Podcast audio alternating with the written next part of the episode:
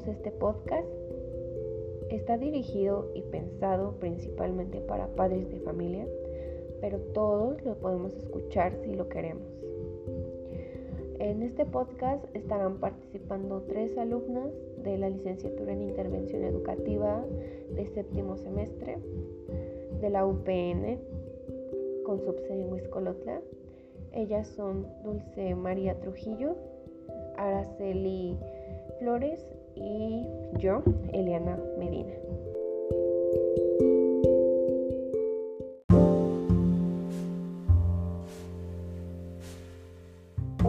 Hola, hola, ¿cómo están compañeras? Pues mi nombre es Dulce Araceli, espero se encuentre bien la audiencia y espero se queden al final porque habrán algunos consejos para los padres de familia y algunos tips para trabajarlo con sus hijos.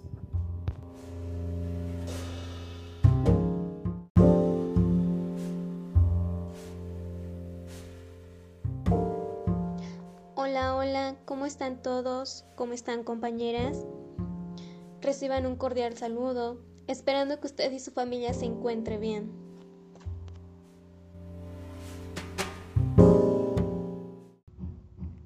Bueno, el tema que pretendemos abordar es autoconocimiento.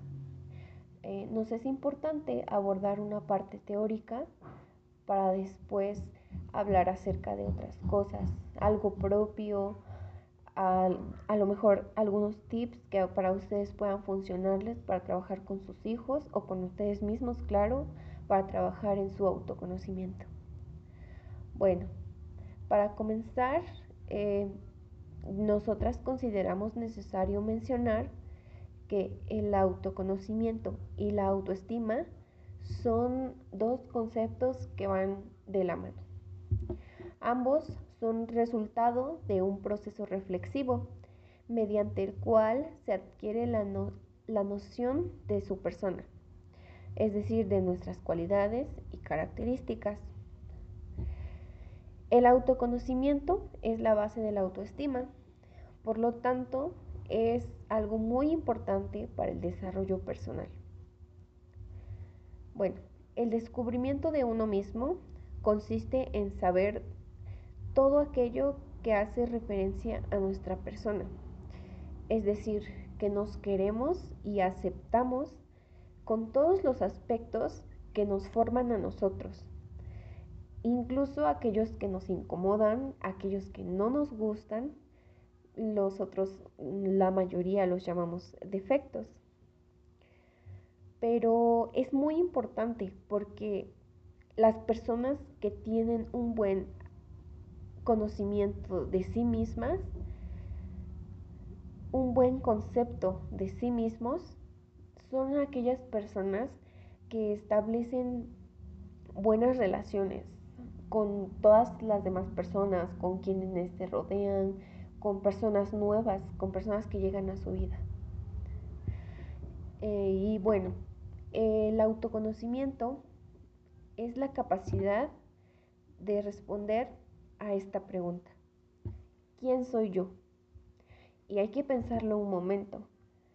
Hay que dejar de lado la cuestión de que sea tu nombre, que sea el lugar donde vives.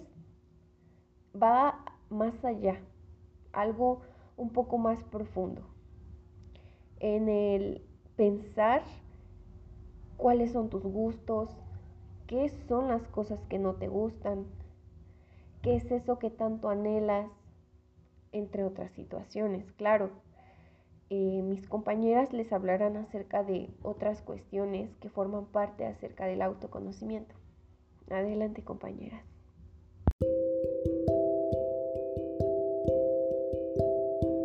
Así es, compañera, y es de aquí la importancia de tener un autoconcepto bien establecido en nosotros, porque uno se da cuenta cuando está limitado, es decir, puede sentirse incómodo con su apariencia, tiene un deseo excesivo por complacer a los demás, se siente víctima de circunstancias en algunas les cuesta expresar sus sentimientos este, con las demás personas. No lo sé, no confía en sí mismo. Entonces, por ello, la importancia de retomar este tema y por ello se dirige hacia los padres y, como le había comentado, se darán algunos tips.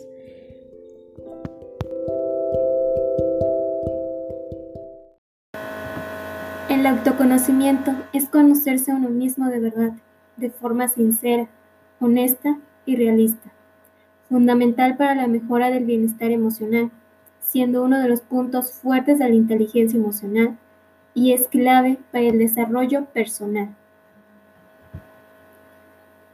El autoconocimiento es clave para el bienestar psicológico de las personas, puesto que aquellas que se conocen mejor saben lo que quieren en la vida no son en los grandes proyectos, sino en las cosas cotidianas de la vida.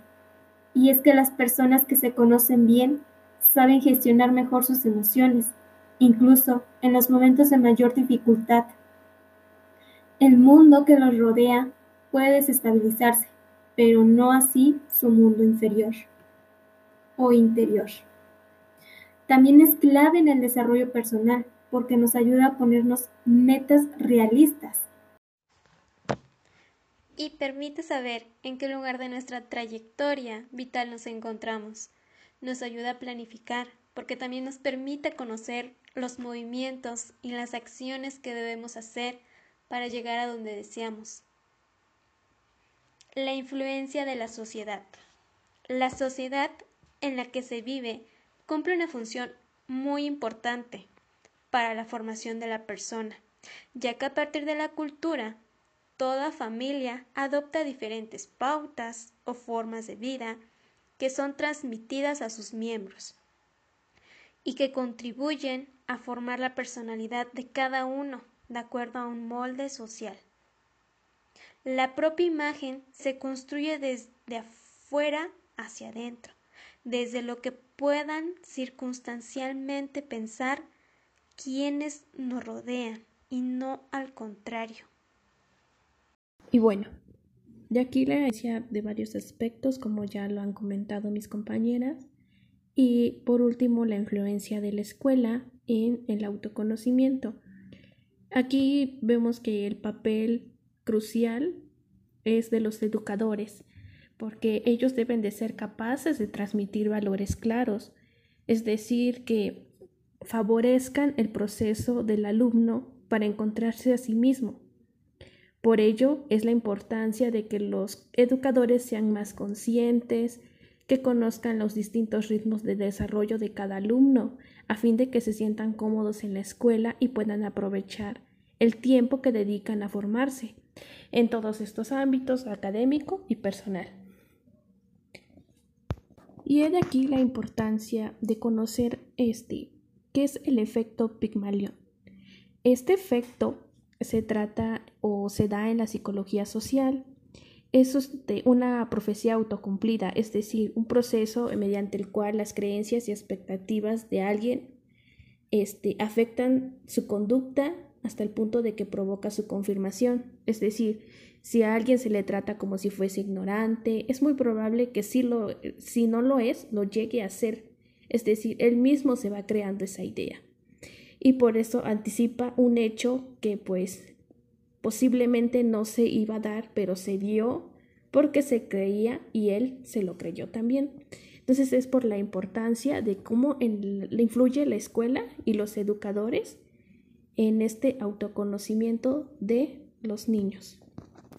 Y bueno, como conclusión podemos decir que o se puede definir que el autoconocimiento es todo el esfuerzo por saber lo que sentimos, lo que deseamos y todo aquello que nos impulsa a actuar y creemos necesitar, es decir, todo lo que pensamos, las razones que tenemos, nuestros valores, que aceptamos y que defendemos, quiénes somos ante nuestros propios ojos, es decir, ante nosotros mismos.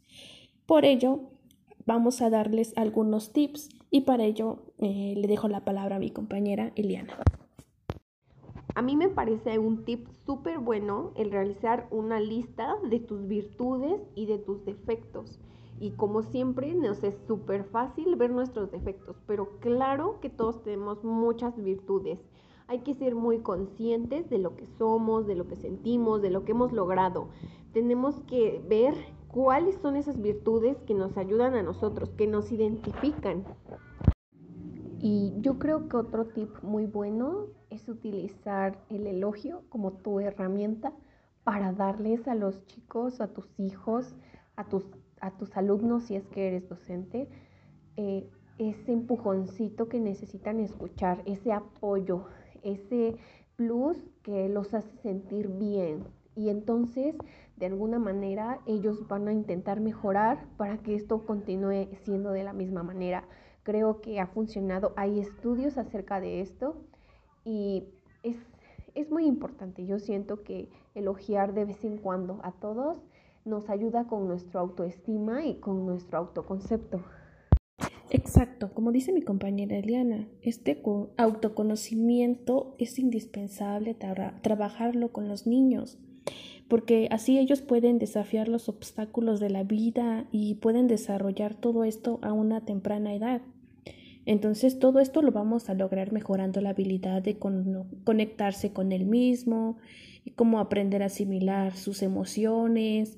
Este, todo esto es muy, muy bueno para los niños. Por ello es indispensable tomar estos tips para que como padres, docentes, mmm, incluso como jóvenes podamos utilizar estos tips con nosotros mismos con los niños también se pueden utilizar los cuentos. Los cuentos son muy buenos para trabajar todo, todo este autoconocimiento de nosotros y del niño, porque pues también es indispensable que como padres podamos tener eh, un autoconcepto bien establecido para poder trabajarlo con nuestros hijos.